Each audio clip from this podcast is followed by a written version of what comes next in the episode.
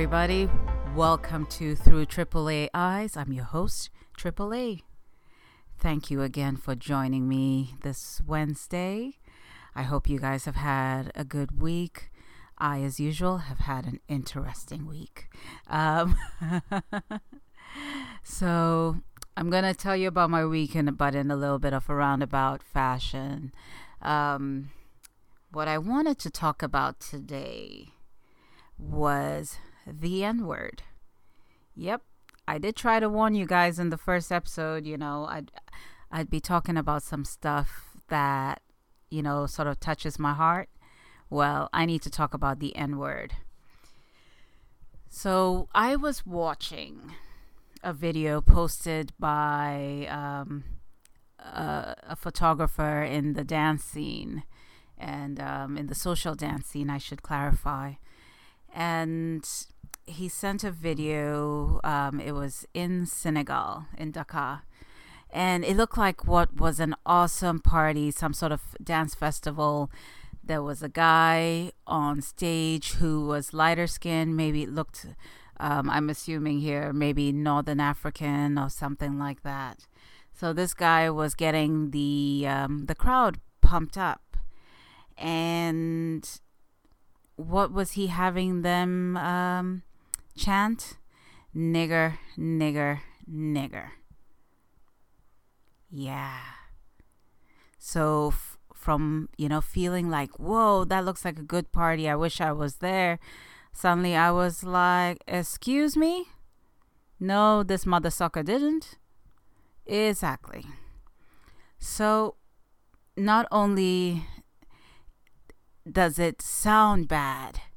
But you know i couldn't help but feel like you know the crowd which was predominantly uh, senegalese knowing what their ancestors have gone through and coming from the proud tribes that they come from for for these guys to be and ladies as well. I mean there were lots of ladies in this chant as well you know to be shouting out the word nigger it just showed me that perhaps in Africa, we don't know the history of the word like people in the Caribbean or in America in you know in the US know that word.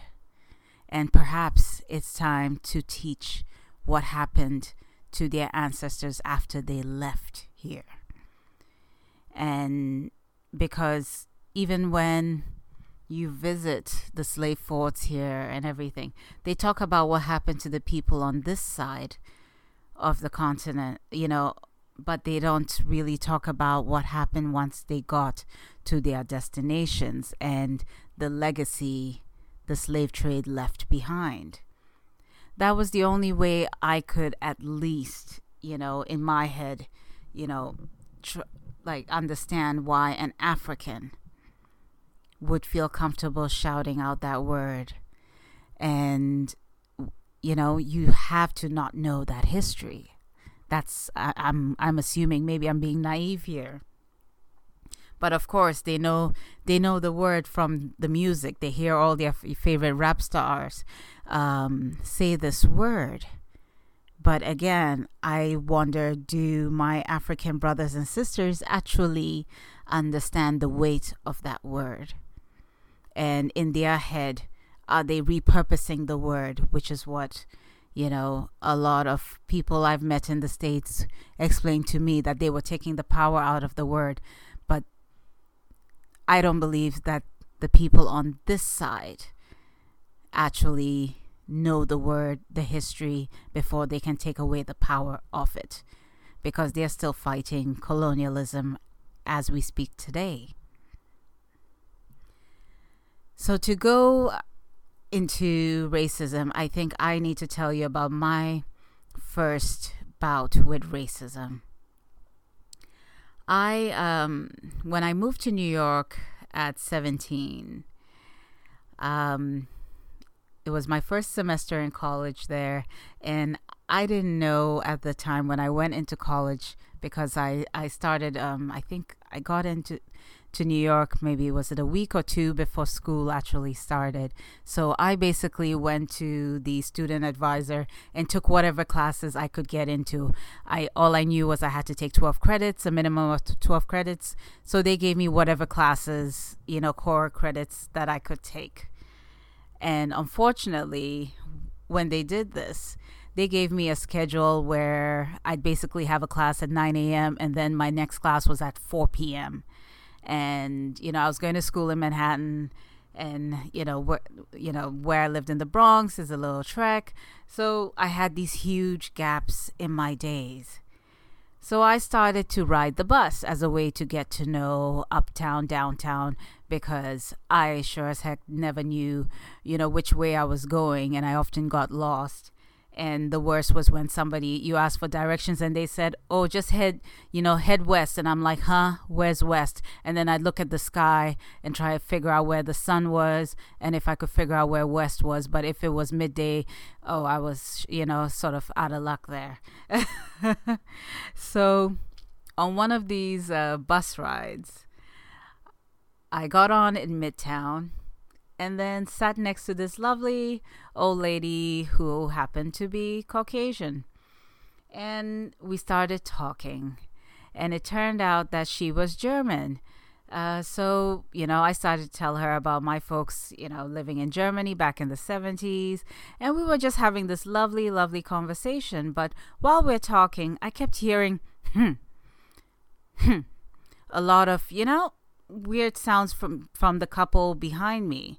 Now the couple behind me were African American, and they seemed quite insistent of, you know, on interrupting our conversation, but they didn't say anything. They just kept huffing and puffing, kind of thing. So finally, this this lady gets off. My um, you know, the lady I was talking to, she gets off the bus, and as soon as she got off the bus the couple behind me, I remember the lady saying this You are nothing but a slave. Now, in my head, it was, I was just like, huh? I was trying to figure this out. Now, mind you, I'm 17 years old. I didn't really grow up with that kind of racism or any, you know, the racism where I grew up was more about where you were from as opposed to the color of your skin. So it was just this, you know, I was in shock. I was like, how, why, why is she calling me a slave?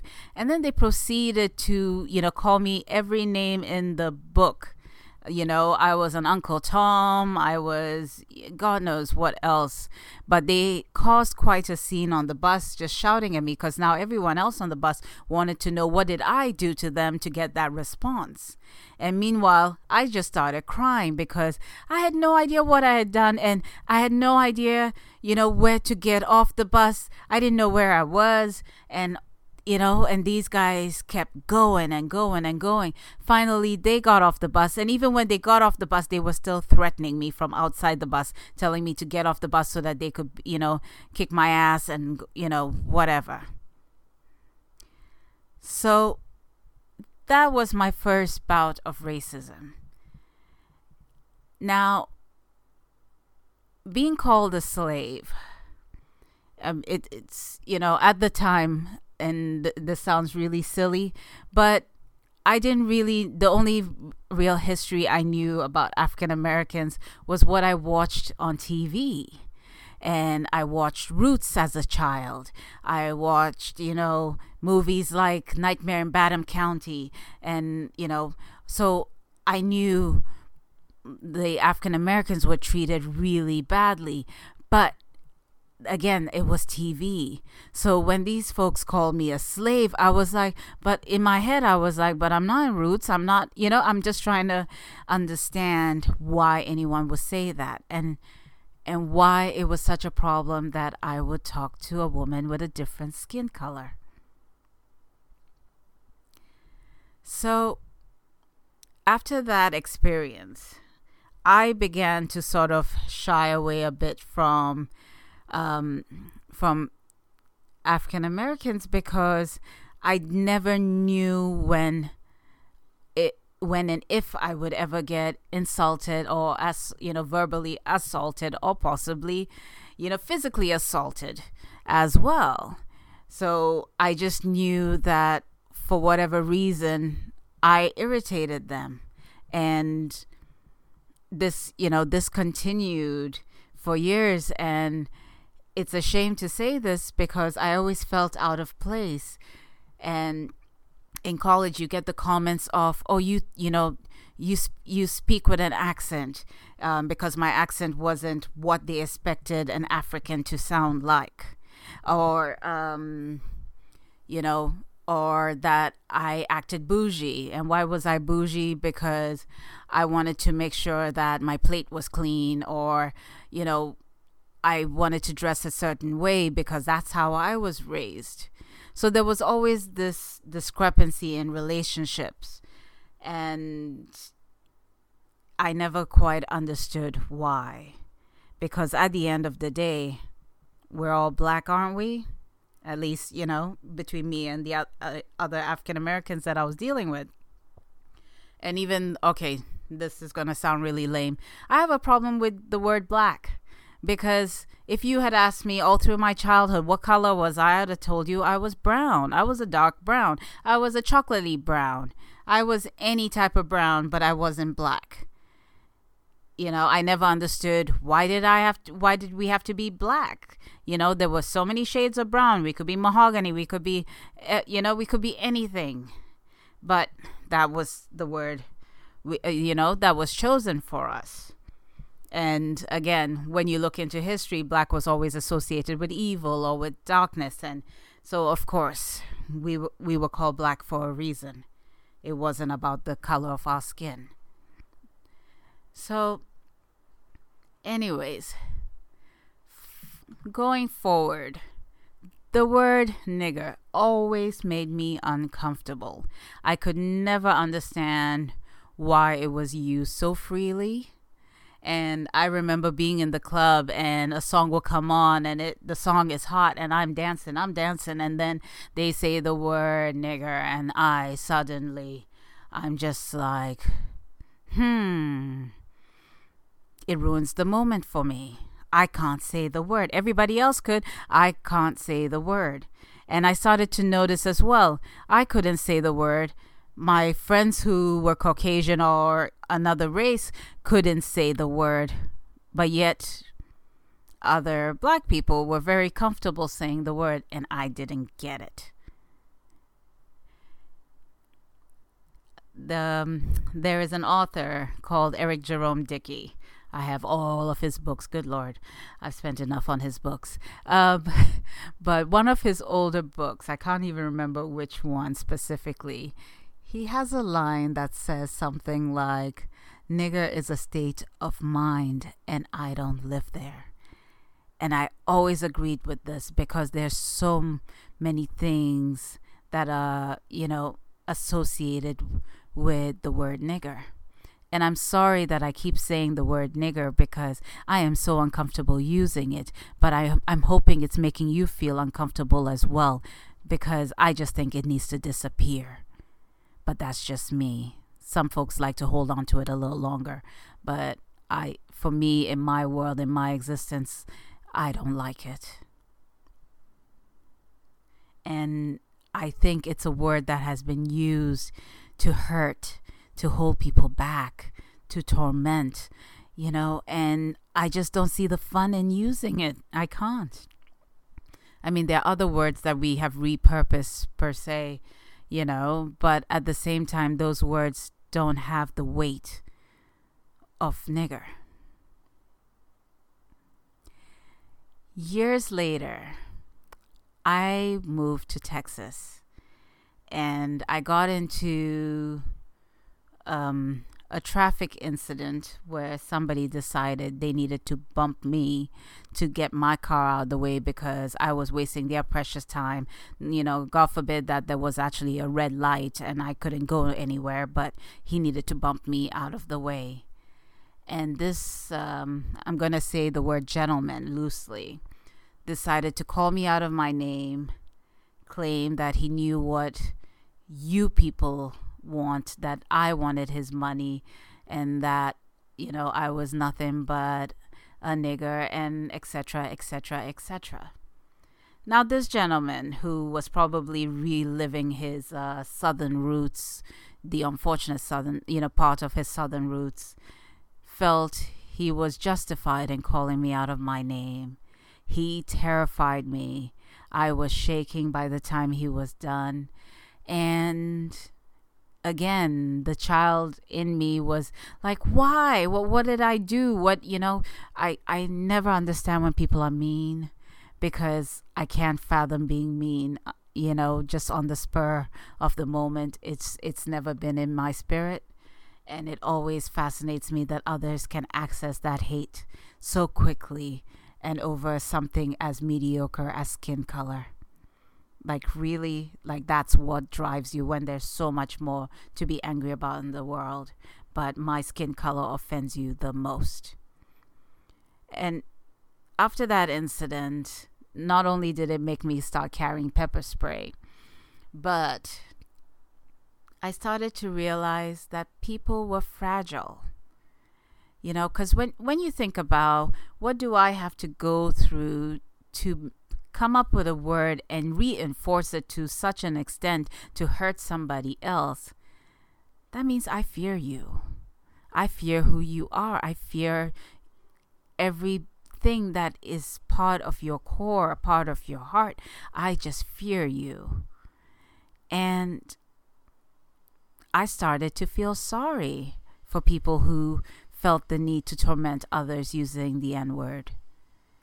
And at the same time, my my feeling, you know, sorry for them doesn't stop the hate. But perhaps we need to twist the way we start teaching history and stop giving that power to that word and start showing that word as basically someone who was weak, them using it as their only weapon when they couldn't beat it out of you anymore, when they couldn't, you know, they couldn't hold you back anymore. So, a couple of days ago, I went to a networking event and there was a gentleman called Ronnie. Uh, he's African American. And we were having a little bit of a sort of soul train line at the end of the event. It was it was lots of fun. And Ronnie was just dancing his butt off. Ronnie, let me paint a picture. He was petite, um, 50 something, I would say and um, he was just having the time of his life. And Ron, you know, Ronnie said to me, "I can't believe I am home. My whole life I've been looking for a home, and here I am. I'm home." Now, home for him meant he was back on the motherland. And just the tears in his eyes made me tear up because this is someone whose whole life has felt incomplete where he was raised, where it should have been home for him. But yet policies and, you know, social so, social structures have left him feeling like he's never been home. And suddenly he steps foot on the, you know, in Ghana and he feels like he's home. It was his first day and it just meant so much for him to see home again. And I think we forget the impact of slavery and the, and racism, the ongoing impact that we have generations of people who just want to feel whole because we have hurt them so much. So when when I heard him talk so proudly about being home, then you know, my mind went back to that video that started this whole thing. And I kept thinking, now imagine how much it's to hurt him to know that his home still uses the language that he's running away from. We have to do better. I keep saying this over and over, but it's just, it's not hard not to hurt someone. It's not hard to remove the bad elements in our lives. It's it's not that complicated. So in honor of Ronnie feeling welcome here in Ghana, I would like to challenge all my listeners. If you have the word nigger as part of your vocabulary, I challenge you to remove it. Don't use any version of it. Whether, you know, just don't use it. And, you know, this is how far I go with my, you know, my issue with using the word nigger. One of my favorite drinks is a Negroni cocktail.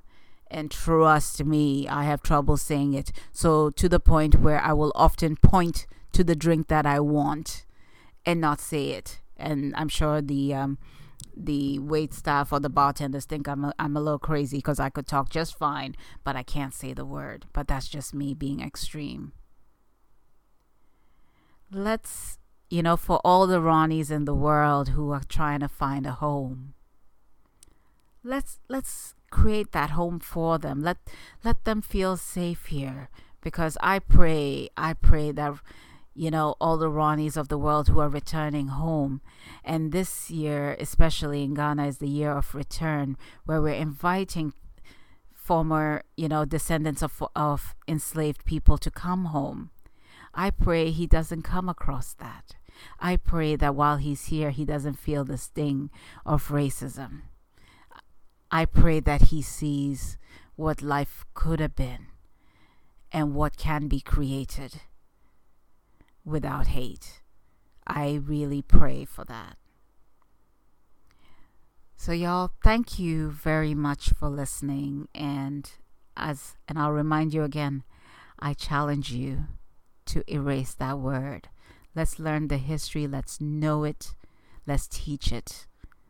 Let's erase the hate. Thank you very much for listening to me. And I look forward to talking to you all next week. Have a beautiful, beautiful week ahead. Take care. Ciao.